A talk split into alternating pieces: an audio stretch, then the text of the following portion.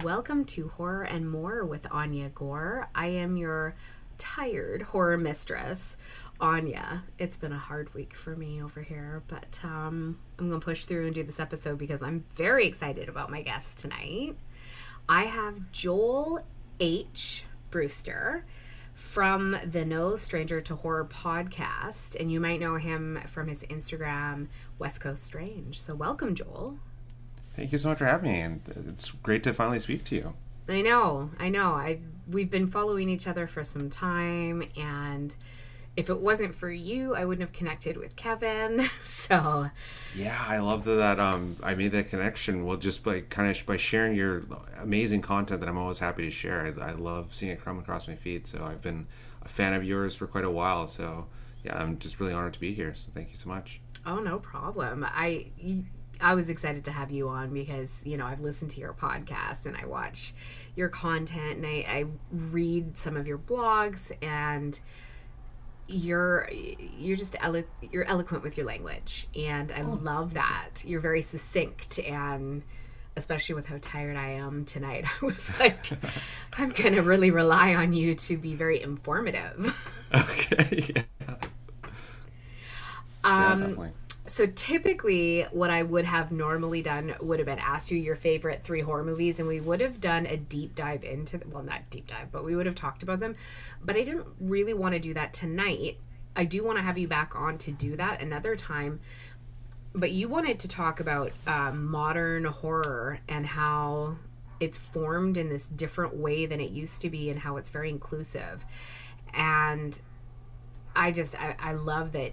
That's such a great idea and a great topic, and it's one that we'll be talking about, I'm sure, for the whole time. Yeah, absolutely. I love getting people's various perspectives. You know, I like hearing from people from different walks of life. I like hearing from people from, you know, different genders than me, or people that are non-binary, and getting their perspective of horror, I think, is super interesting.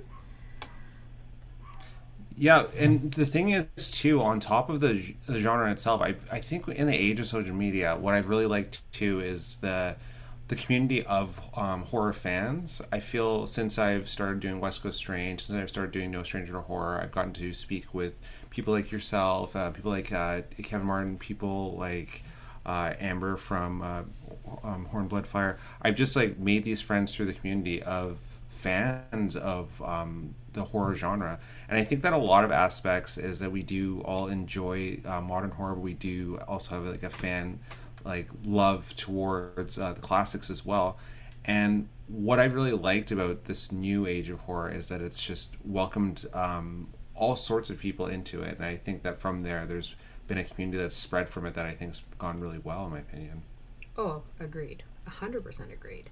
And it was interesting you bringing this topic up because it actually made me sit back and think, you know, what kind of movies have I watched where I've seen predominantly gay characters, or, you know, people of a plentitude of races, and not just the blonde, big-titted white chick running up the stairs getting chased by a man that's a white man, right? Like, so it challenged me a little bit to really think about it. And also, this past week for my work, I ended up having this unconscious bias training, and it really got me thinking extensively about biases that are not obvious in the day-to-day. Things like people in wheelchairs, or, you know, people even in horror movies or just in life where they're older, and so they can't run as fast, and they're the ones getting, you know, murdered right away.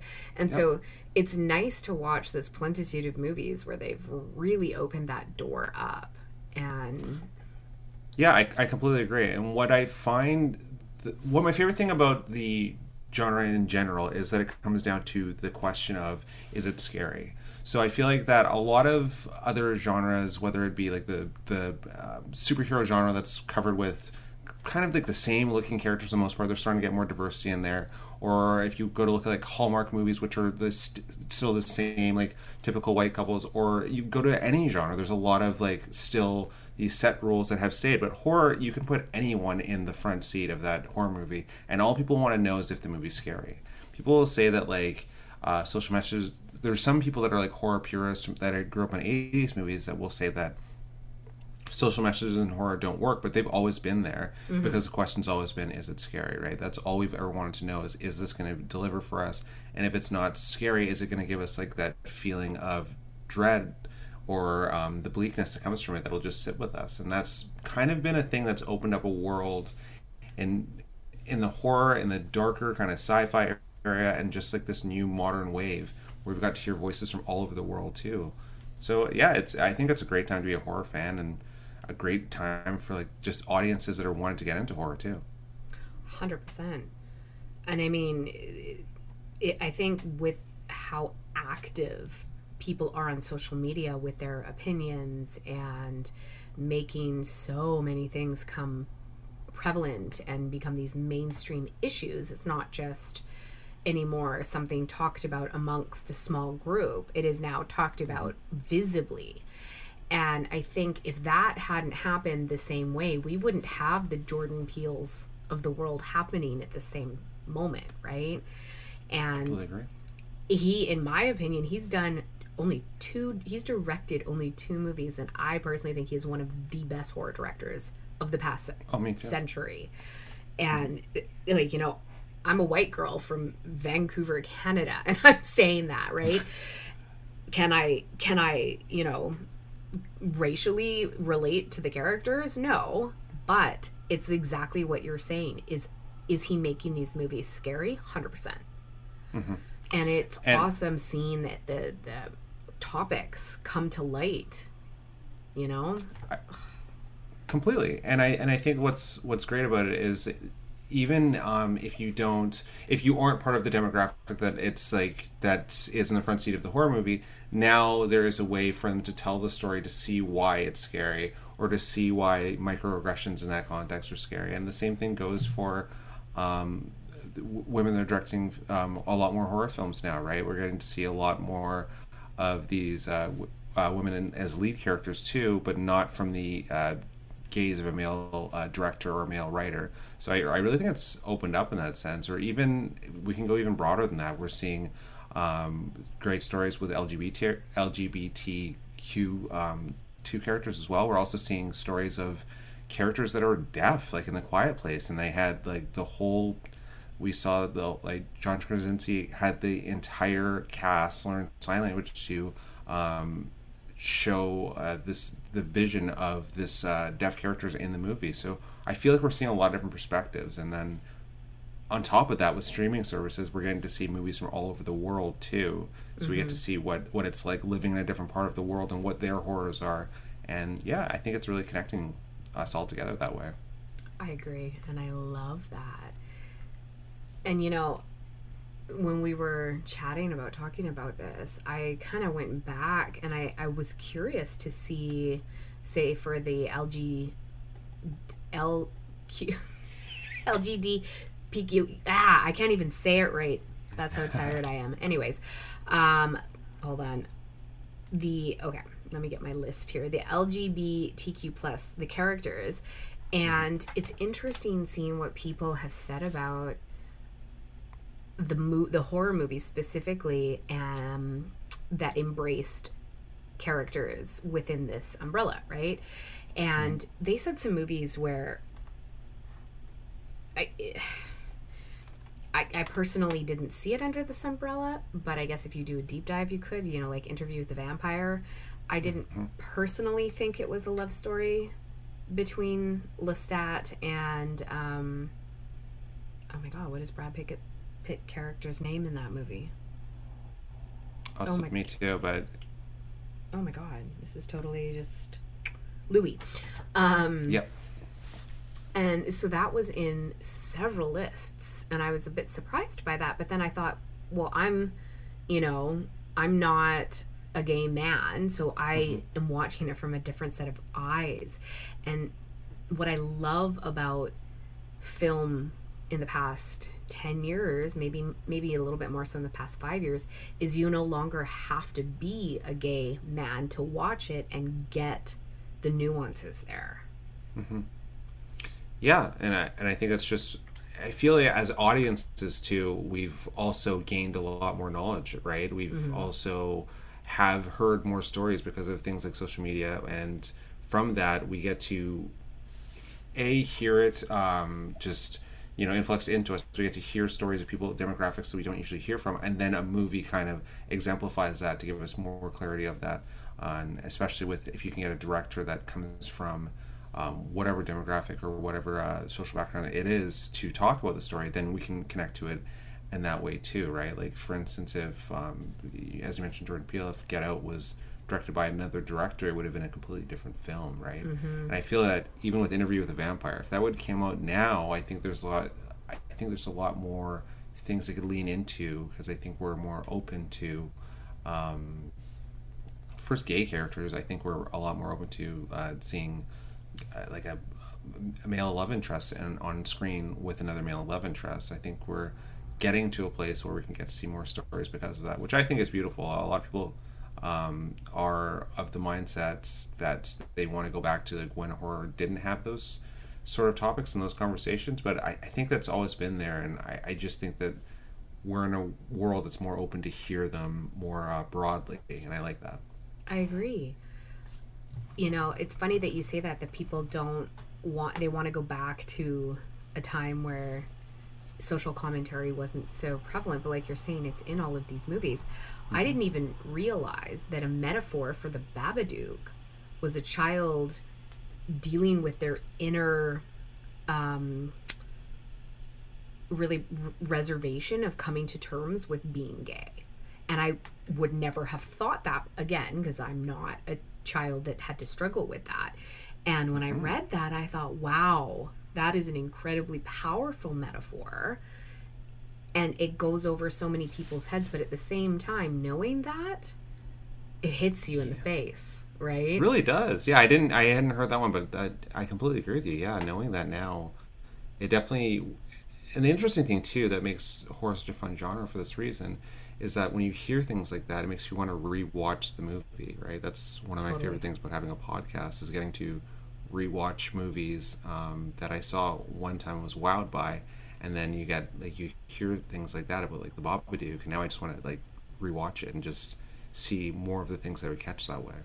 Oh, absolutely. So one of the things that I'm starting to enjoy is seeing a lot more diversity with color, mm-hmm. and that is becoming more prevalent. But the thing that I'm noticing that hasn't become more prevalent is, you know, a lot of trans people or gay people being main characters. I find that they're still the side character, mm-hmm. or, you know, and when I was looking up movies that have embraced this, there weren't very many that actually were queer, right? And mm-hmm. the few that I did see on the list that I can think of was High Tension. I don't know if you ever saw that movie. I have, yep. Okay, anyone watching this, you have to see this movie. It is incredible. It is peak French gore, for sure. You know, it's on all these extreme lists. I didn't find it very extreme. Did you? I think it's, for me, it was one of those movies that just, like, hits that mark of, it's, like, one bar away of being more, like, it'd be too extreme, I think. But I think it hits, like, right in that perfect mark where it still has, like, I don't want to say it like, well, no, I will. I was going to say it's like, still has that mark of like art, like artistry from it, mm-hmm. Before it kind of goes into that place of just being too splattery, I think. But I truly love that movie, and I love. Did you see the movie Maniac as well? I love the twist at the end. Yeah, Maniac was done by the same writer. And, the original or the new one? Not the original. The new one, the remake, was done by the same writer as High Tension. So I'm so glad you're telling me that, because you're probably gonna laugh. Everybody laughs when I tell them this. I don't have a very strong stomach when it comes to gore in horror movies. No way. I know. It's, the irony is not beyond me. Trust me. Yeah. I know. It also depends on the type of gore. Like mm-hmm. High Tension, that was fine. Mm-hmm. But, you know, the Green Inferno, I could not make it through that movie. So Really? Oh, no, I had to turn it off. I almost was like, fuck you, Eli. Fuck you for making me watch this. I swear, I think my favorite thing about being part of the horror community is talking to horror fans and finding out what the movie was. That kind of put them off, or what movie, like what discussed the movies. It's like when that article I wrote was because of that. I'm like, I just really want to know what horror fans and the people I really like in the community, what like really scared them, or what traumatized them. What about Green Inferno was it for you that really put you off? Well, I don't know specifically, but it was maybe it was that I didn't how could I connect with the cannibals? Because I don't even eat meat, let alone human beings. Oh, yeah. But it just gave me a really visceral reaction watching people just literally cut off limbs and then cut off eyeballs and start eating them. Mm-hmm. Oh, spoiler alert. Oh, that's fine, I think, right? I always have spoilers in mine. I feel like I should just come with the territory. So that was the first extreme movie that I've ever turned off, and I did not finish. I will normally finish them, but that one I had no desire, not even remotely, to pick it up and continue to go. Have you seen the French movie Raw? Nope. I was going to, but then I heard I have some friends who do a Cut Above horror podcast, and they did an episode about it, and from listening to what they talked about, I don't think I'm going to watch it. I was about to say, I was like, I wonder if you've seen that. Yeah, that one is an extremely tough watch. Absolutely beautiful movie. Julia Ducournau, the director of it, did that movie and the movie Titane. And my wife and I had a debate on who has the best debut and sophomore horror movies. And my wife actually argued that it was Jordan Peele. She's like, Jordan Peele has them. And I said, I think Julia Ducournau is my choice, but it's very close for me because I love Jordan Peele's first two movies, but I really loved Julia Ducournau's first two movies. So she did Raw and which other one? Titane. It came out this year. Yeah, just I haven't came seen out. Yeah, I think it might even still be in theaters. It won the Cannes Palme d'Or this year, and then when it went to the Toronto Film Festival, somebody that went to the movie fainted.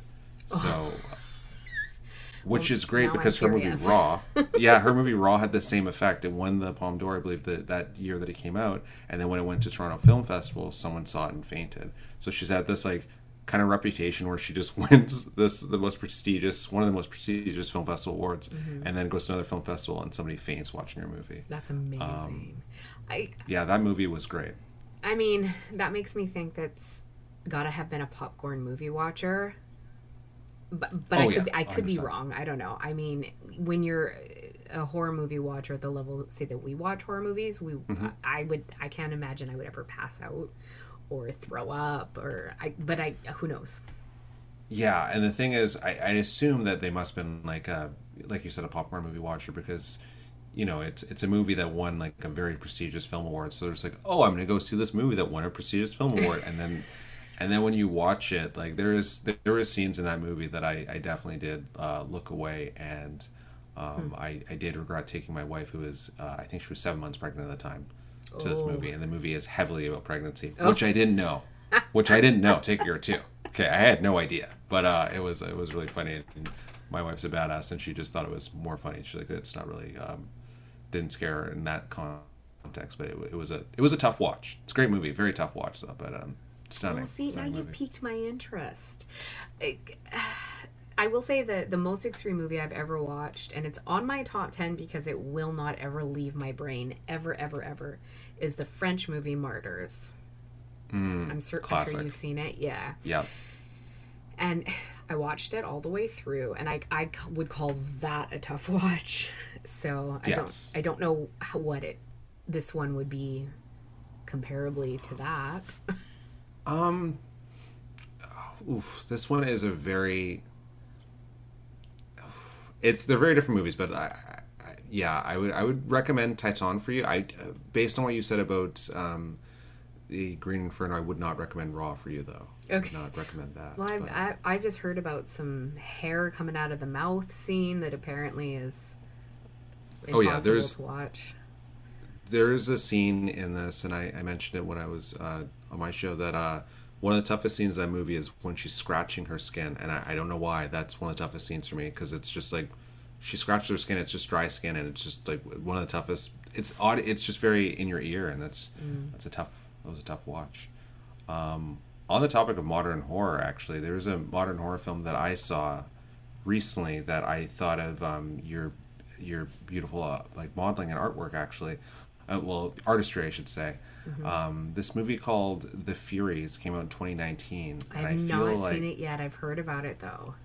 I feel like you would be heavily inspired from watching it. It's a very much has an aesthetic that when I saw your stuff for the first time, I was very drawn to it because it kind of reminded me of The Furies when I saw it. I think I started following you roughly around the time that I saw that too.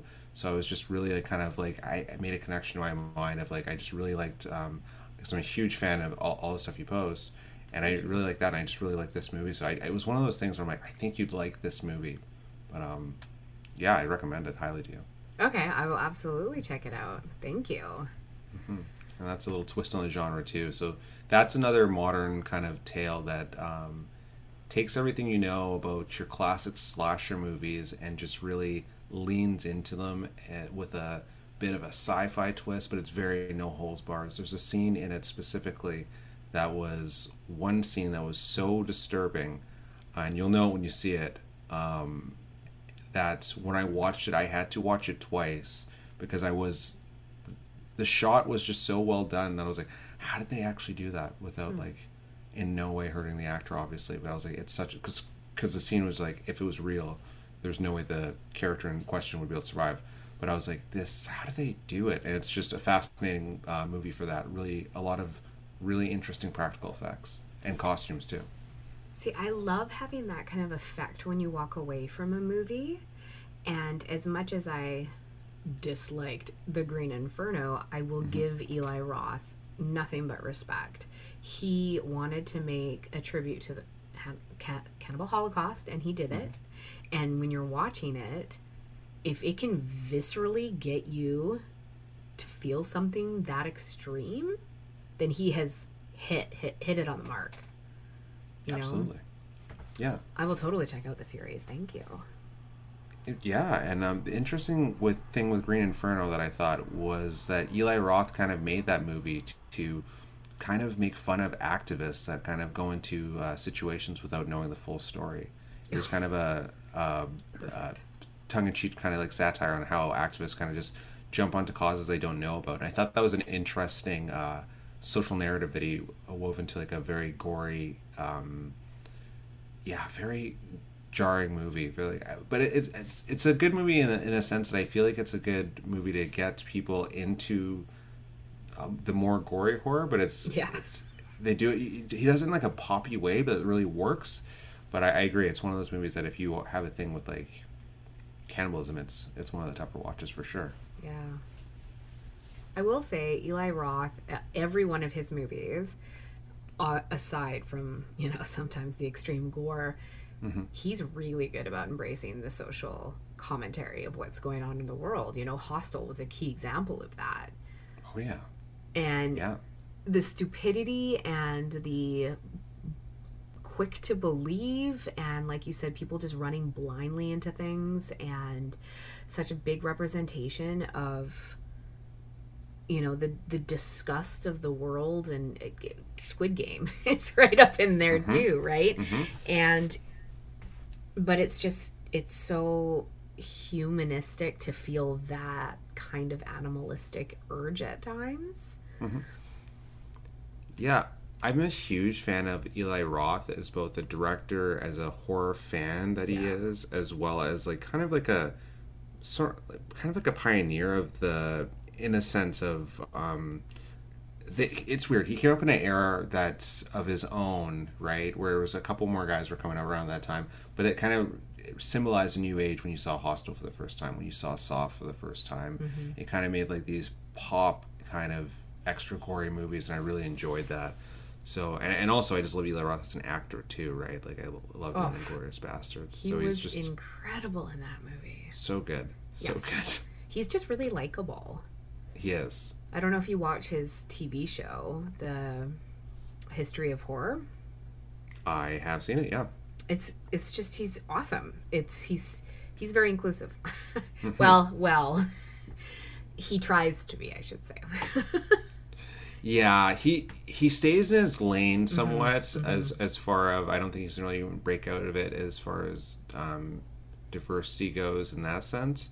But I do think he mentors, from what I'm seeing, mm-hmm. it looks like he's mentoring other filmmakers to that aren't in that demographic to kind of, that aren't in his specific demographic to do their own thing, which I kind of think that he's leading the charge of a new horror wave, which I kind of respect, and I respect that of any directors that are that are setting up a ladder for the new wave of other filmmakers, which is cool. And I like his horror show for that reason. We get to hear voices from all over the genre to teach us more about older movies, and I really enjoy that. I agree, totally agree. And I love, and Jordan Peele does this too, but they're producing for these unknowns, and they're mm-hmm. giving them these opportunities to make these movies.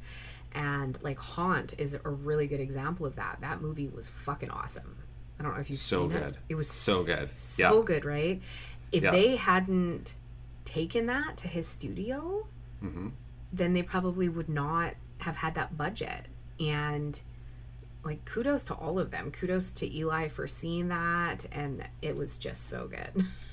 Yeah, I watched it again this year for Halloween. It was my Halloween movie that I put on because I was like, I need something to watch for on Halloween night. So I had that on while I handed out candy and I did a school project at the same time. So it was a very, I would go to the door, hand out candy, come back, watch Haunt while I was doing a school project. But I refused to just work on my school project and not have a horror movie on because it was Halloween. And that teacher's a bad guy for giving a school project on Halloween. Yeah. But, evil, just really evil. But so Haunt, I just love that movie. It just blew me away the first time I saw it too. That's because you have no idea what is going on. And then when the unveil, so to speak, happens, mm-hmm. it's just really takes you by surprise. There's just no way that I think anybody could predict that. No. Another one for me that kind of caught me off guard, but it was by the numbers in a sense, was Host. Do you see it? Oh, yes. So good, right? I thought that was like the... So good. So well done. So quickly done too, right? Because it had to get within the time frame of the pandemic. So I thought that was like a great movie. It was so fucking good. There's just so many great voices in the genre right now, right? You just keep on just so many original things coming out, and things that I didn't even think would be under the horror umbrella are happening too. I just yesterday I saw a movie called The Beta Test, and it's by a director named Jim Cummings. I'm not sure if you're aware of him. Mm-mm. I shouldn't say he's that new. He's somewhat new. He's put out a couple movies now, but he put out a movie last year called The Wolf of Snow Hollow. Not sure if you saw that one. No, I've seen the cover of it. It's red, right? And it's kind of a red and white drawing. That's right. And it's like in the snow. Yeah. And that movie last year, to be honest with you, was my favorite movie, regardless of genre, last year. And this movie he put out this year was Beta Test. And I went into it blind because I didn't know anything about it. Didn't see the trailer. But I loved The Wolf of Snow Hollow so much that I was like, I have to watch this movie. So I wasn't sure. I'm like, I don't even know I didn't even really know what it was about, besides that I knew it had to do with Hollywood agents. And it was a thriller, and I don't want to spoil it for you, but it's so gripping. So gripping. It's such a good shot at Hollywood. It's such a, encapsulates the digital age in such a way. And Jim Cummings directed it, and I think he co-directed it, co-wrote it, and he stars in it as the lead role. And it's an amazing performance. I could not recommend the movie high enough. It's such a good modern story that I don't believe we would have gotten even like 10 years ago, because it really touches on a lot of social aspects. I don't want to ruin it for you, though, but I don't want to ruin it for you or the audience because it's brand new. But okay. I recommend anyone that's listening to this to check out The Beta Test. I'll check it out, and then I'll circle back with you. Mm-hmm. But what I'm liking, so you've got the Jordan Peele right now, who is making most of his casting black, right? Mm-hmm. And I love that. And he's really making it in a way where there's layers of metaphors, but it's also really representative of everything coming to light with, you know, BLM and everything. And I love that. And then you've got, like, Ari Aster. And a big portion of the acting and the roles that are in his movies are people over 50 years old. Mm-hmm. And I add, like, Hereditary with Toni Collette and her performance and everything that happens to her. That's a very unique, I thought, spin, because usually you've got younger actresses playing mm-hmm. that kind of role. And yeah. Midsommar was all, everything that was happening there was happening because of a certain, was happening because of a certain age. Mm-hmm. And I love it because they're both doing their own thing, but it's so, what you were talking about, modern, it's inclusive, it's this just hitting you in the face social commentary. Yeah. And to your point on, like, let's talk about Toni Collette for as long as possible here. Okay. What a performance, right? I know. The one of my most angry Oscar snubs in the history of the world is probably that performance, because Jesus Christ, I get mad thinking about how good her performance was in that. That I Am Your Mother dinner speech is one of the best monologues of all time. Like, it has to be. It's top tier. Everything she does is just amazing, but God, that movie is so good. It's so good, and what I loved about it was you can tell that she connected with the character and she connected with the dialogue, right? Mm-hmm. And that the moment that you're talking about where she's talking to her son and mm-hmm. she blurts out something, I never wanted to be a mother or something like that, and then she quickly puts her hand on her mouth. Yeah. From that moment, you never come down from any of the tension that you feel, right? It just gets mm-hmm. stronger and stronger and stronger and stronger. And I cannot think of anybody else that would have done that role in that way. No. She's absolutely, I couldn't agree with you more. She is one of the best, and she was born to play that role. And there's so much about that I thought, credit to the writing as well. I'm going to have to give credit to the writing as well as performance. Because when I heard her do that monologue specifically, I thought there were so many parts in it that I was like, oh, there's no way that someone would have written the dialogue the way that was written. That must have been, like, ad-libbed. And then when you look at, like, you can actually see the script online, and it's like word for word. She hit all the words, which is obviously amazing. But she made it seem so natural that mm-hmm. one, I didn't think it was written that way. But two, like, the line I'm thinking of specifically is when she says to her son, and you just look back at me with that face on your face.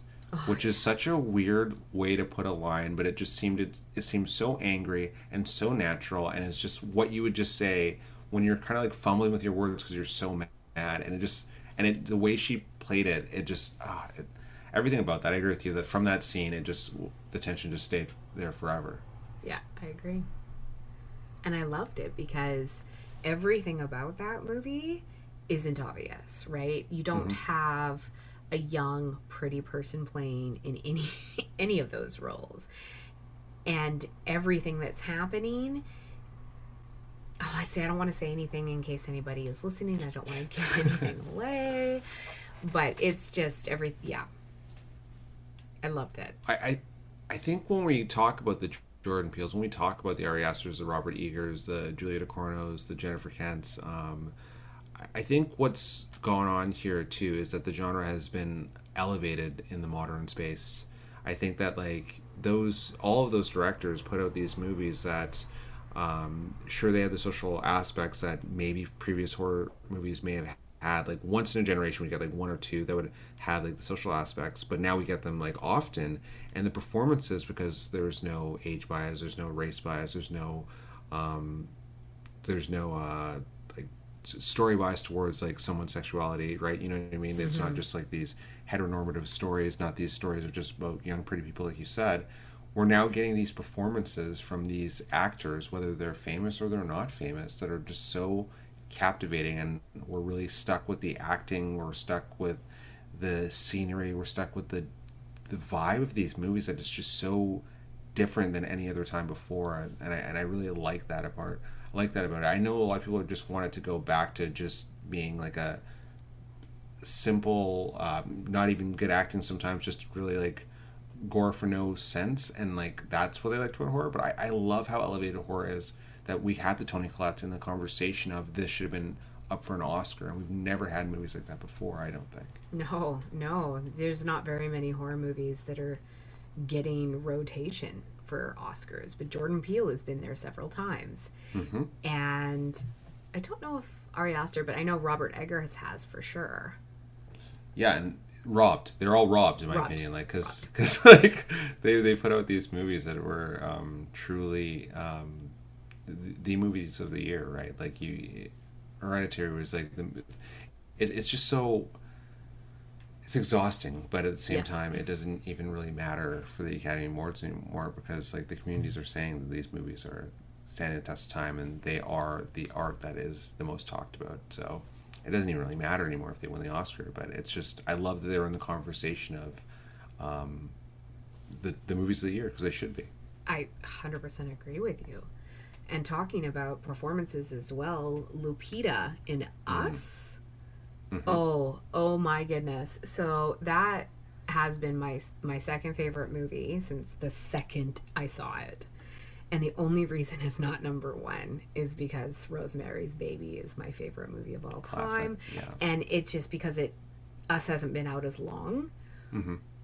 But when I watched that movie, again, this is what I loved. What I love watching about his movies is, you know, it didn't matter that there was race involved there, but it was perfect for him and perfect for that movie, and it needed to happen in that way, because you don't have Black families being, you know, the prominent family in any kind of horror movie. Like, the last time I can think of one was People Under the Stairs, and that was what, 30 years ago? yeah but that's completely true. But as a white woman watching this, that wasn't, it didn't matter, right? And but it was so impactful, so it did matter, if that makes any sense. It does. And I think that representation is just one of my favorite things about what we're seeing with representation, is we're getting to see interesting roles for people of different ethnicities, of different genders, as opposed to just the stereotypical roles and being like, oh, that's great, there's a Black person in this movie. But now we're getting to see these very interesting roles. Like, Lupita's role in that, playing like the duality of her two characters, was phenomenal, and she's just one of the best. 100% agree. One of the best actors alive. Like, she's absolutely amazing. And Winston Duke too was so good as a husband. And yeah, them playing the heroes and the antagonists was just insane to watch. The best thing. Insane to watch. You could tell when you watch a Jordan Peele movie that he's a horror fan, and he's giving you all of these little horror little, you know, what's the word? Easter eggs. Easter eggs. Yeah. And like, just even the very beginning when you're watching it and he's got Chud sitting there, that is the premise of the entire movie. Yeah. And as a horror fan, of course, you notice Chud is there. But did we at all piece together that that's what the movie... No, we wouldn't have, right? No. Which makes it, the Easter eggs in horror movies, right? They make them fun to rewatch them. It makes it like, you can watch it like 100 times and it's still good, and it still has like that feeling behind it. And yeah, I really, on top of Jordan Peele bringing insight from obviously being like, biracial actually, to make these movies from a place of how he's felt in the microaggression that he's felt from like his everyday life, from a place of seeing the roles that didn't exist before for people of color. I really think that one of the big aspects of Jordan Peele's success is the fact that he came from comedy. Oh, isn't that awesome? And I think that, and I often say this, that I think that comedy and horror are like very close in a sense that they build up the same way, right? It's build up and then punchline. Mm-hmm. And the longer the build up, if like you watch a good stand-up comedian, because I'm a huge fan of like stand-up comedians, I listen to stand-up comedian podcasts just to hear them talk about how their sets went and how comedy went, because I find it so relatable to horror and horror writing, because it's the same thing. You build up the longest thing, and then if you drop a joke, like if you drop a joke in comedy, or if you drop a kill or something scary in horror, it's that much funnier in comedy, it's that much scarier in horror. Mm-hmm. So I think Jordan Peele really brings that on to his horror movies the same way that he set up jokes in like all of his other comedies that he's done before. Yeah, I wonder if he would be as successful doing this if he wasn't as good as he was as a comedian, you know? I don't think so. I personally don't think so. I kind of agree with you. I mean, there's not a lot of comedians that have beautifully crossed over to horror the way that he has, but he's also not in his horror. I'm really curious to see, because I think Keegan is going to be in Jordan's new movie, Nope. So I'm really interested to see what's going on, but he's keeping that so close to his chest. Mm-hmm. I know. I'm really excited to see how that one turns out. Me too. The only other comedian that I can think of right now is Danny McBride from Eastbound and Down and a number of different things. He co-wrote the recent Halloween movie, Halloween Kills. I heard that. Yeah. That's nuts. Yeah. I'm hoping more people, like more funny people, are in more horror and behind the camera. I would love that. I would love. Did you see the movie Mother, by the way? Oh yeah, I loved it. Kristen Wiig's role in that was great. That's another comedian that I was like, that was a really weird role for her. Kristen Wiig was in it? In Mother? In Mother. In the Darren Aronofsky movie? Mm-hmm. Yeah, she was in near the end of the movie when they had a bunch of people. Spoiler for everyone listening. I apologize. I love this movie, but I'm spoiled for you. When they had too many people come into the house, and there was someone that came in the house that was, I can't remember what her role was, but she ended up just shooting the people, like lining up people and shooting them in the head. It was a very quick role for her. That was Kristen Wiig? What? Yeah. I'm gonna have to go back and watch. I just rewatched it recently, actually. Darren Aronofsky is an awesome director. Yeah. Not I really love that movie too. Yeah, Mother was great. Yeah. And it did not get taken well. People were not a fan. Well, I mean, that movie is a key example of why I do what I do, actually. He made this amazing dark representation of a religion that people believe, and he really found a way to spin it, and he was offensive to people who believe that but not to people who don't. And I found he just stepped over the offensive line a little bit, but in a respectful way, and that's what I like to do with my horror. You know, I haven't dabbled in the super offensive stuff yet. I want to. But religion is not done very often in horror, unless it's, you know, Possessions or The Conjuring or something like that. And Mother was beautifully done. I completely agree. Yeah, I apologize. I know this is your podcast. I just have to ask, because I am like such a fan of your work. I'm sorry to like turn the tables on you here. Okay. But what inspires your art? I really want to know like absolutely everything about it, to be honest. And I wasn't sure if this is the venue to talk about, but I would love to know more about like what inspires, because it's this very interesting modern horror in itself. Like I find that it's very like beautifully shot and very beautifully crafted. I was just wondering what like inspires you to make it, because I really love to like just see it, and it's like this. It's like I get to see like a horror scene like really quickly, and as you know, it's inspired other horror writers like Kevin and like even just myself visually. I just would love to know more about it. Well, thank you. Yeah, I just, as a horror fan, I want to do horror, but I try to do it. I try to find my own way. I try to do like photography horror love letters to horror fans. It's basically what I want to do. And you know, we try really hard to take maybe a concept that's already happened, but try to find our own twist on it. So the last one I did with Melissa from Malevolent and Andy, I played, you know, this really sadistic tormentor who completely tortured her to death. Mm-hmm. And I don't know, it's really fun embracing the characters. I've always wanted to be in a horror movie. That's a bucket list thing of mine. And once I started doing all of the dark art, I was just like, I have to go everywhere with it because I love so many types of horror.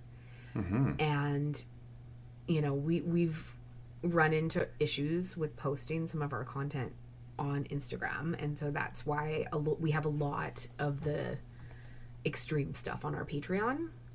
Mm-hmm. You know, and I'm also...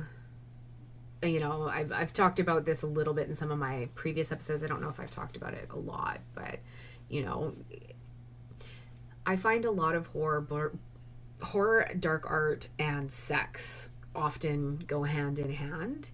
Mm-hmm. And, you know, I'm a bit of an exhibitionist. I've got no problems being in front of the camera, but I also don't need to be pretty all the time.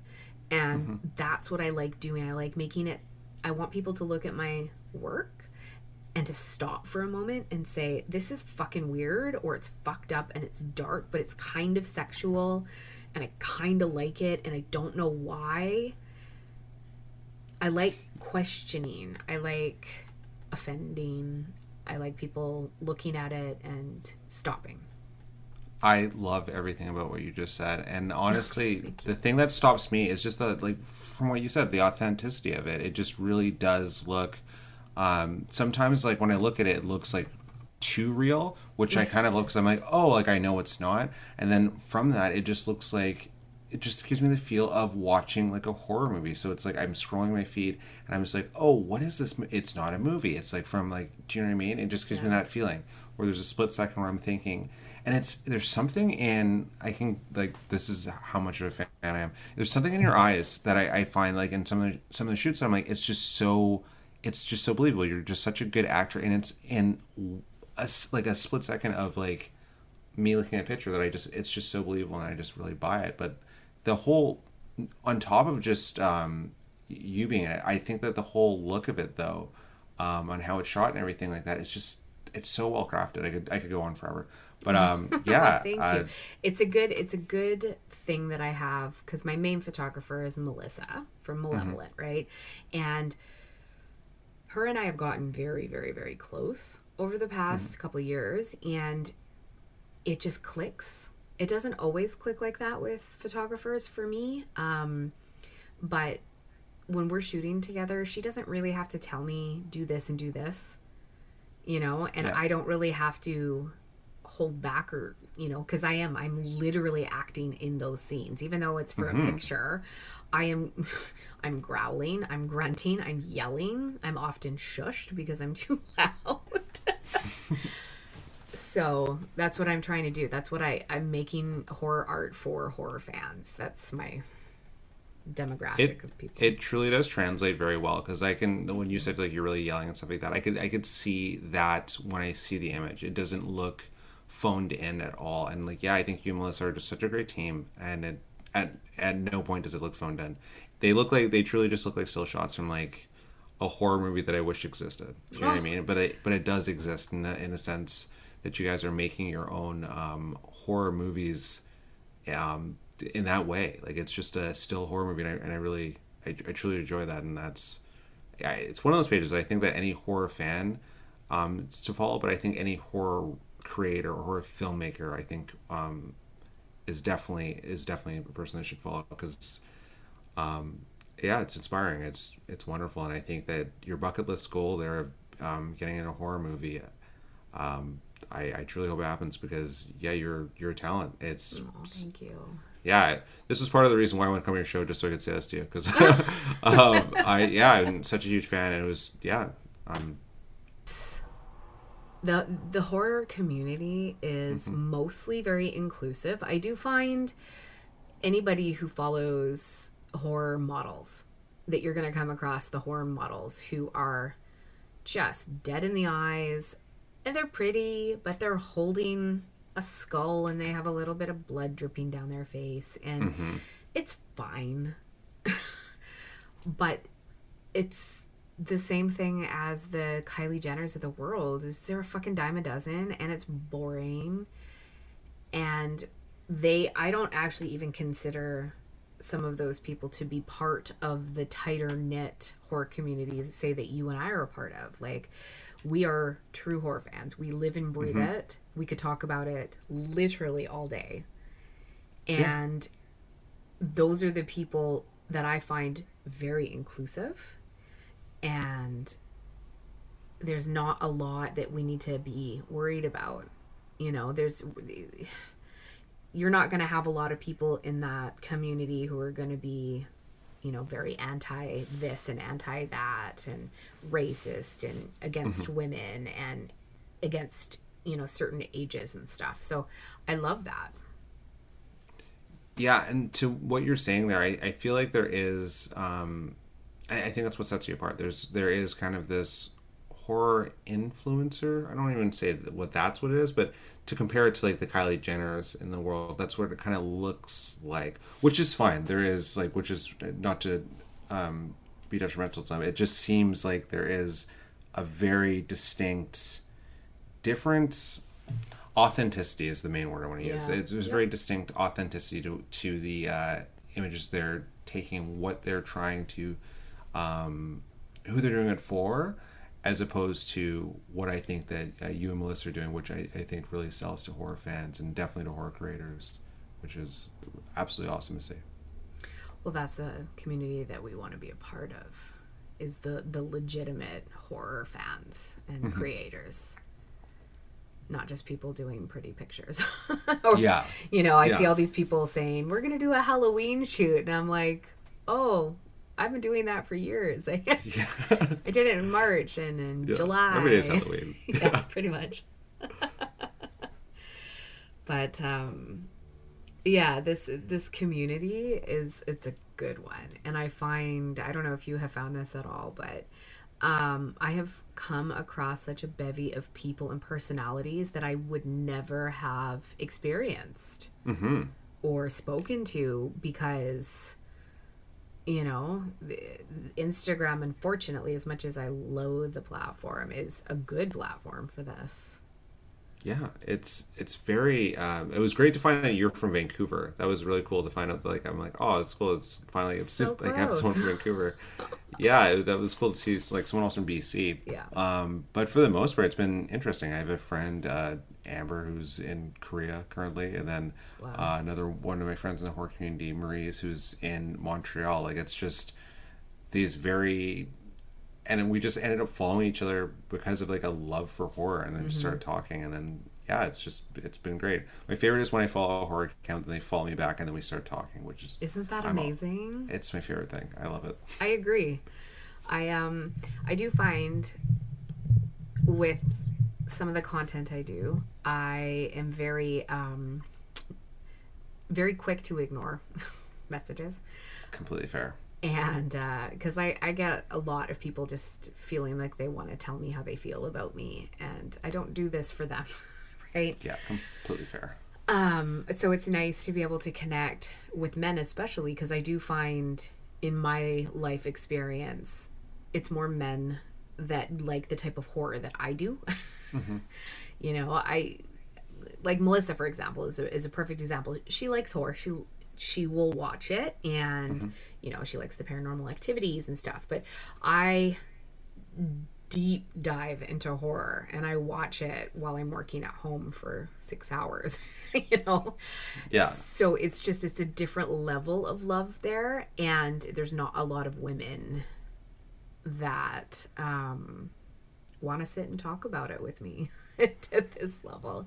So it's nice coming across men who aren't trying to get my attention because they want to tell me how they feel about my pictures. Yeah. In a negative way, I mean. Yeah, I imagine that, sadly, because I listened to your podcast with Kevin where this kind of brought up, and I imagine I know what you're talking about. So the waffle guy, like, when he described like how he had to like be like, oh, I gotta be careful how I bring this up to talk to you. I was like, yeah, that's completely fair. Like that's fair, because I imagine that you must get all sorts of just terrible things said to you. Like, well, not even, well, no, terrible, but I just mean like inappropriate. Or inappropriate. There you go. That's what I'm looking for. Yeah. It's just, it's crazy since I started doing this, the level of narcissism, you know, they're telling me, because I don't know why, I don't care. I don't do this for them, but they in their brains are getting off on telling me that they're getting off on me. And so it's not even about me. Yeah. I know. Oh, that's so unfortunate. Yeah. But at the same token, I mean, like I said, I'm an exhibitionist, so I'm okay with that to a degree, but I don't need to be told about it, right? I know that I have provocative stuff out there. I have a Patreon that I'm not clothed in a lot, right? Yeah. People can subscribe and see that, so that's fine. I don't need you to tell me about it in the moment. So. Yeah, that's not what you're inviting, but yeah, I completely understand. That's terrible, though. You have to deal with that. I found that there's been... a lot of the horror accounts that I've been speaking to, I think this is just maybe social media thing, but there's been a lot of the horror accounts that I've become friends with over the past year or so in West Coast Strange has been like a lot of women in horror, yourself, like a lot of people I've just mentioned before earlier, who have become like my closer friends in the horror, that have talked to me and taught me more about horror than anyone else, really, which is what I find so interesting too about like how many male directors are in horror, because most of the voices I know in the horror community that I've been speaking to that have taught me the most about horror has been women. So I find that really fascinating. There's still such a gender disparity in the terms of how many women are directing, right, and how hard it is for women to get into the genre. Well, it's funny that you say that, because I should look up the statistics. I know that they're out there for sure, but so women are the bigger financial, you know, backers for horror movies. Women are the ones that go see horror movies. Women are the ones that get their kids to go see horror movies when they're younger. So women generally gravitate towards horror a little bit more than men in terms of the long-term history of film, I guess. But what I have found as the type of horror, you know, fan that I am, they only like it to a certain point. And that line that gets crossed into more extreme or the really dark stuff or the offensive stuff is where very few women are willing to go and actually pay attention to what it is that they're doing, but men are willing to go there. And I think that's very interesting, because it takes a very strong intellect to be able to watch a lot of those kind of movies and really separate, you know, the complexity of what's happening and the visuals and the gore, because I find in the most extreme horror movies is almost the more metaphors you have to sift through. Right? Like the layers in Martyrs. I actually had to, I refused to go back and watch it, but I spent a lot of time researching it and what the ending meant to them. And, you know, there's not a lot of women that are willing to sit through a Martyrs to see that. Yeah, and I think what's happening too, on the token of that, I think the dynamic might start to change too, because I hope so. Every martyr we have in the world now, or martyr we have as far as films go, we have a lot more women diving into like the more gory aspects of horror in the past. It's why I'm really loving modern horror, right? We're getting a lot more of those voices coming into like the darker aspects and not just... use an example here. Have you seen the movie Black Christmas? The remake? The remake. I've not seen the remake. Okay, so the remake was, it was okay. It was directed by a woman, and it was kind of a poppy kind of remake of the other one that was a lot more gore, the original, right? But it was fine. But where I'm going with this is that I feel that movie had a very good social aspect to it. But then if I watch a movie like, have you seen Revenge by any chance? Oh my God. Yes. Also directed by a woman. I feel like that level of gore is new. Or even if we go close to Vancouver, right? We've got, out of Vancouver, we've got American Mary that was directed by the Swiska sisters. Yep. And of course, everything that Gigi Salguero has been doing forever with Lucha Gore, right? Mm-hmm. So Vancouver has been like this new wave too, and I feel we're getting a lot more gore from women in the next couple of years. But I agree with you that I think the dynamic is going to slowly change, but I feel like a lot of it has to do with, historically, a lot of the horror movies are about women getting like brutalized, mm-hmm. right? So I feel like that's probably tougher to watch if you're watching women get brutalized, as opposed to now we're starting to see a lot more movies about women-led characters brutalizing men, which kind of makes it a little different for people to watch, I think. Absolutely. One movie that is a good example of what you're talking about was American Psycho. Mm-hmm. So that was directed by a woman, Mary Herron. Canadian, yeah. And and so I don't know if you ever read the book. It is a lot more extreme. But what's really interesting about it is when you're reading the book, there's mm-hmm. a little bit more focus on the victims. But when you're watching the movie and you're actually watching the movie for what it is, the victims are a secondary part of that. And I found mm-hmm. that interesting because it needed a woman's look to bring that as a secondary level versus it being a predominant thing. I hate to say it, but if a man were to have directed that, I think the female gore factor would have been increased. I completely agree with you. I completely agree. And yeah, I completely agree. And you can tell now, like mm-hmm. when you see even the more gory movies directed by women as opposed to the gory movies directed by men, it's just a perspective change, right? It's just very... You can just tell what's focused on more, and yeah. Well, Candyman, like what a good example of that. Mm-hmm. So the original was directed by a man, mm-hmm. the new one was not. And I mean, they're not the same story, obviously. And I don't want to say anything to give anything away because I personally think you have to see Candyman. Yeah. It's so good. But it was, the focus wasn't the same. The focus was on the gore and the extremity of that, and really, really amping up her. Mm-hmm. But the focus on this one, aside from, you know, the Black social commentary, wasn't the gore, but it was there. And it's so interesting that the woman's perspective of that is just, it's not different. It's not that it's weaker or more reserved. It's just so different. Yeah. And I love that. That's why I'm loving newer voices coming into the genre. We're just getting better movies because of it, getting different perspectives because of it. And I really want you to see the movie Raw now. I really want you to see the movie Raw, because like, it's just that the gaze of that movie has a aspect that way too, right? That I feel that if it was directed by a man, there's a lot of movies now that I've seen that, Revenge is a good example too. Oh, if it was directed by a man, I think the focus would have been different too. Oh yeah, well the rape scene would have been very different in itself. I hate to say that, but yeah.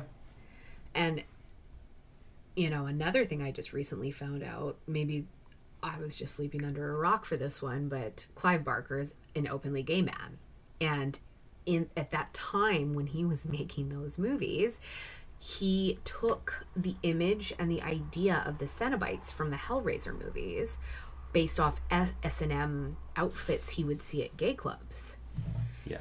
And again, like if a straight white man was directing those movies, I do think the focus would have been a lot more on the women, mm-hmm. but it wasn't in those movies, right? The gore is more focused with the men. And like, yeah, there was the final girl, but I just feel like it wasn't the same than if an Eli Roth had directed it, right? Mm-hmm. Yeah, that's why I again, we can't like champion it any more than what we're saying here. That I really do think that the perspectives just need to continue, right? And like you were saying earlier, actually, I really would like to see a mainstream horror movie with a trans or non-binary character, because I haven't seen it yet. I haven't seen it yet. And I watched a lot of, or I've seen those characters in movies, not mainstream or bigger movies, and I would like to see that. I hope that's what we get in the next couple of years, to be honest. And directed by trans or non-binary person would be great too, because it's the next step. I really would like to see that. There are small changes happening, in the TV show of I Know What You Did Last Summer. There's two female leads that are with each. Well, I'm not going to give away very much, but I was good. Did you watch it to the end? Did you like it? No, I haven't finished it yet. Okay. I don't know. Yeah. I mean, I watched those movies in the 90s when they came out, and they were fine. It's not really my thing, but it's a neat take. Well, here's my thing. There's one thing I do love, and I talked about this with someone that follows my account. This is going to be really corny. I'm just going to admit this on your show because I've never admitted this anywhere else. My wife makes fun of me for this. Okay. So I call people that call, because I don't like to call people that follow my account followers, so I call them strangers because it's West Coast Strange. Oh, so, I like that. That's cute. Thank you. I was talking to a stranger that follows, that was on my account, about this show, and the one thing we agree with that the mystery aspect of I Know What You Did Last Summer is pretty cool, and it does expand and it does get really interesting, and there's great diversity in there. There's multiple gay characters in the show, which is really cool, apart from just the one. I hate when there's just token gay characters. Yeah.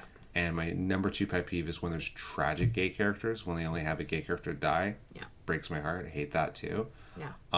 So they got over that. My one problem with I Know What You Did Last Summer. And so help me, I hope the writing team is listening to this. Please hire young people to write some of that dialogue, because my God, you've used slang poorly in that show. It's the one distracting factor. They've used the term tea so wrong so many times that it's driven me insane, and I like the show. I'm not a horror gatekeeper that way. I like the show. Yeah. But God, they need to hire some young people to write some of that dialogue. Maybe they're all trying to be hip. Oh, it's so bad. It's so bad. It's one character too. Yeah. Right. Oh. Yeah. But the mystery aspect. Wait till you get to the end. I would love to. When you finish the show, please message me, because there's a lot of things that when it got to the end, I was really caught off guard. Oh. Okay. With where it went. Okay. The other show I was going to say where there is a predominant trans character, it's not horror, but it's Big Sky. I haven't seen it. So I shouldn't say it's not that it's not horror, but it's mainstream TV. So it's very, you can feel there's a ceiling on what they can do with it. But the premise of it is... they very, very much have focused around kind of a love story, which I hate. It's not why I'm watching it. But while this is all sort of happening, there is this serial killer who picks up trans women in his truck and then throws them into this cage, and they end up being transported to Canada, or maybe it's right on the border of Canada. And then they sex traffic them. And what happens is one specific character becomes one of the main characters, and she is a trans woman. And I like seeing, and she talks about it. And I loved that. There's this moment where there's this young girl who's just like, "Are you a dude?" And she talks about it. And she's like, "I like it." And that's that a lot. That's the sort of thing that I want to be seeing more of, and I liked that it was in mainstream TV. And I feel like we're getting there, but it's almost at the same time just fucking get there already, will you? Come on, this is 2021. Yeah. What the fuck? What else are we doing in COVID? Yeah, right. Embrace reality. Yeah. Yeah, I'm happy to hear that, and I'll definitely check that out. I really want there to be more. I want there to be more. My thing is what I want to, and it's to go back to what you were saying about Us. I want there to be so much representation that we can have trans characters playing characters where it's they're trans, but it's also not part of the topic. Do you know what I mean? Yeah. Like I want to see the diverse stories where we do talk about their experiences.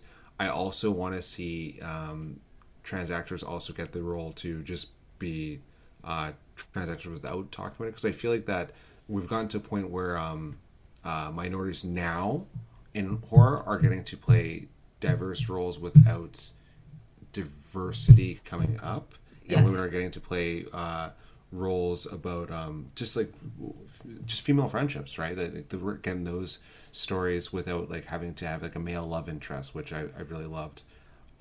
So that's where I want to get. I want us to first have the stage of, I do want to have all of the social aspects of what is my opinion matter, but like I want to have all social aspects of seeing hearing trans stories on screen so much, and all sorts of stories and non-binary stories on screen. Mm-hmm. And then I really do want to get the aspect where those actors get to play like just those characters just themselves. Do you know what I mean? 100%. I want to see it all. That's how much I want of it. That's what I want it so much that it becomes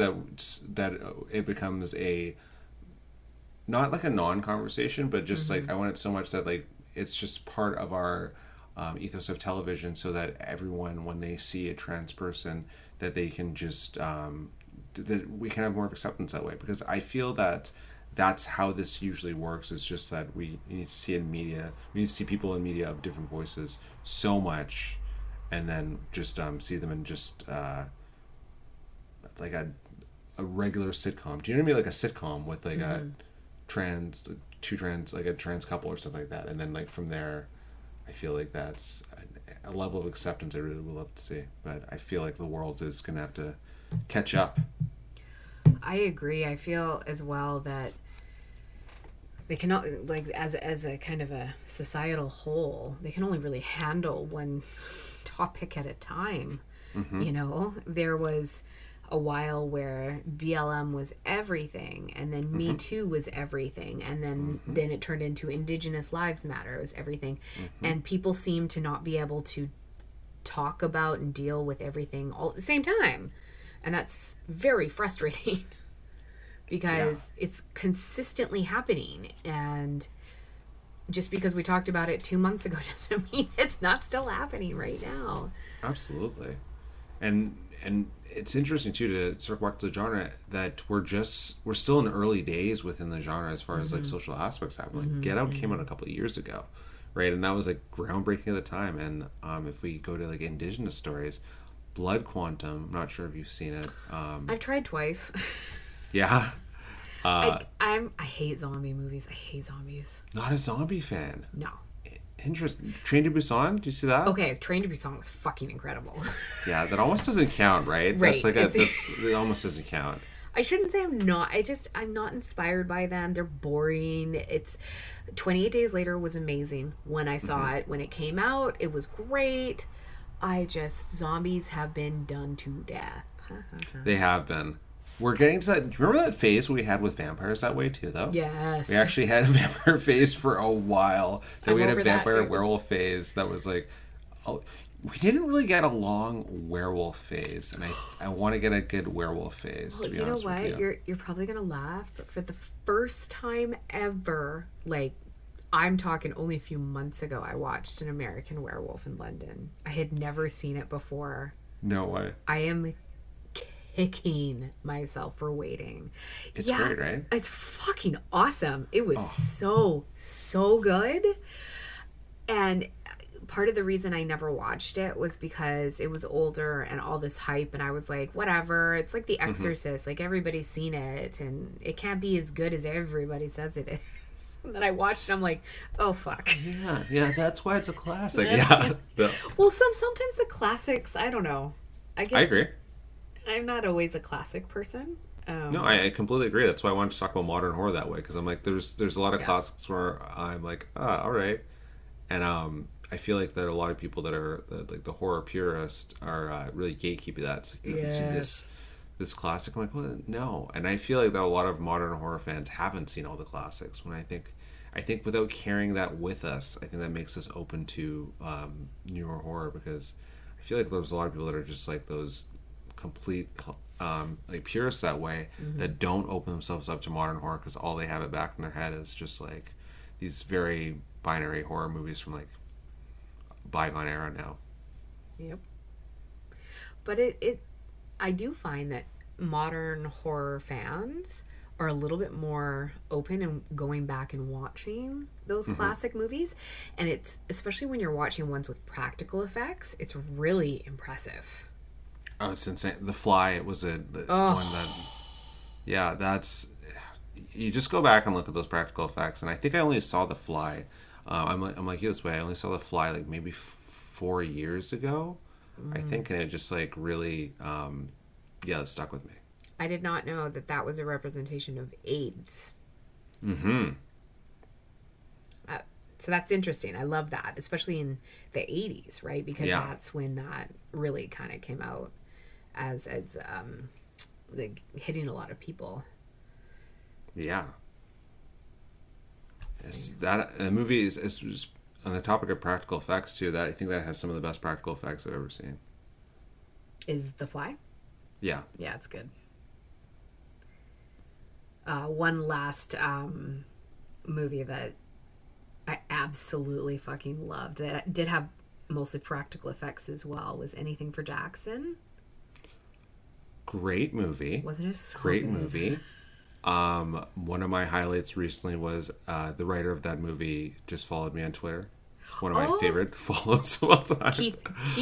Keith Cooper. Yeah, Keith Cooper. Yeah. You should go back. I have an episode with him. Oh God, he's so cool. I'm going to definitely watch that. He's amazing. Amazing. He's so cool. That movie was so good. I wrote an article about it. He's amazing. Amazing. That movie was so goddamn good. But also the practical effects in it too was, I don't want to give anything away because people listening, if you have not watched this movie, jump and watch it. It's so, so good. Watch it right now. The Baghead guy, that was legitimate. That was just all flexibility, right? Oh, really? Yeah, that was him. He's one of the dancers that can like move his limbs behind his, do you know what I'm talking about? Yeah. Is it Troy? Is his name Troy Baker? I don't know. I wonder if it's the same guy, because there's this one guy that's in Everything? Yeah. I know the guy you're talking about. Does he have really short hair?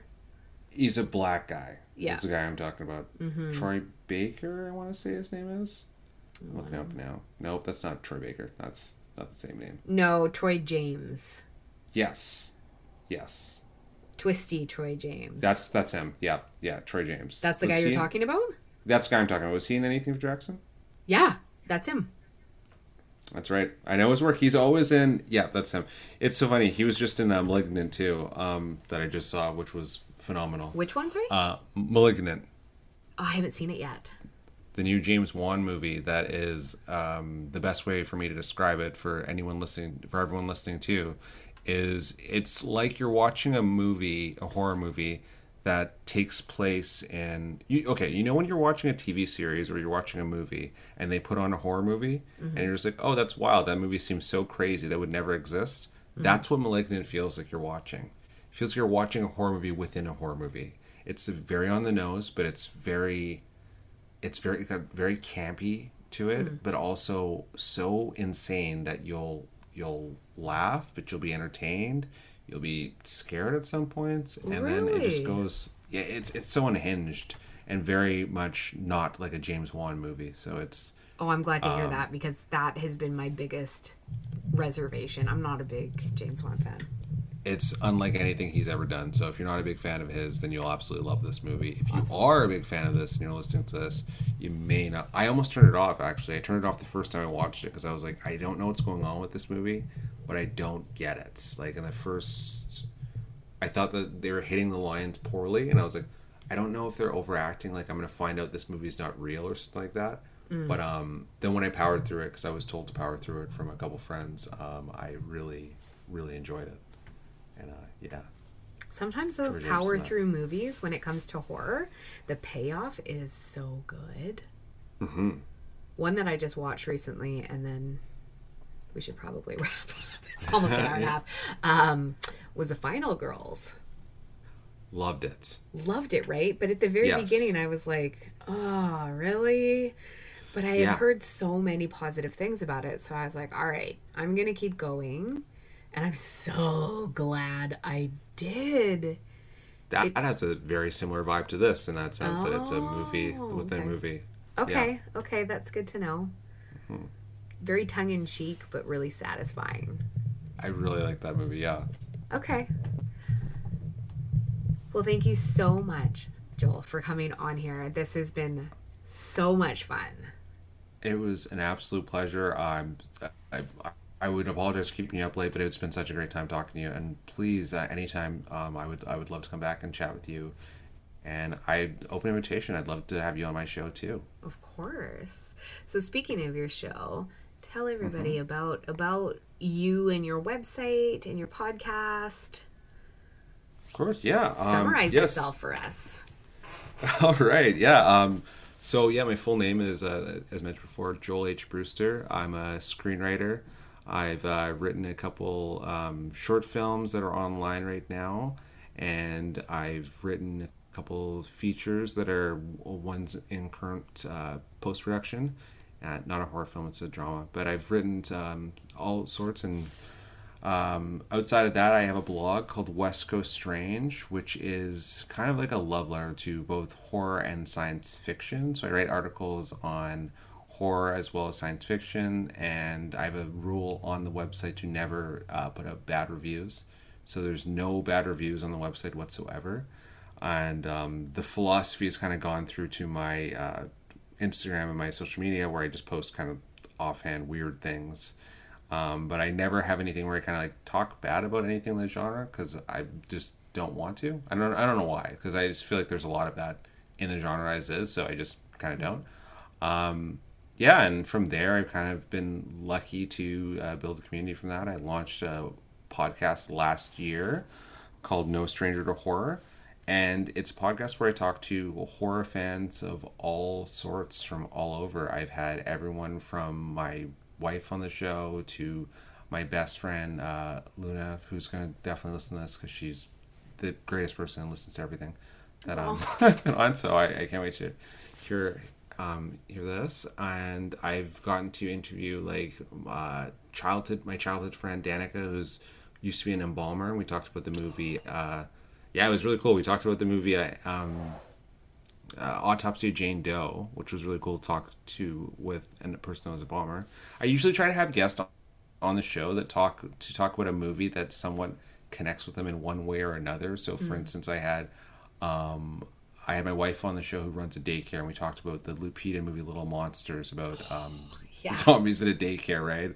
And I had my best friend Luna, whose parents, like my parents, both immigrated here. We talked about the movie His House. Yes, so I just kind of have that earlier. Yeah, actually. Yeah. So that's kind of the theme, is to kind of have horror fans of all sorts to talk about different topics. So yeah, that's just me in a nutshell. I'm a huge horror science fiction fan, and my goal with West Coast Strange is to build a community of like. Talk through horror people, talk to people to get them into horror, and hopefully with that elevate my own screenwriting to write the horror movies that horror fans love. And that's my goal, and that's who I am. Well, I'm confident you'll get there. Thank you so much. Your writing is great. Thank you. You're welcome. And to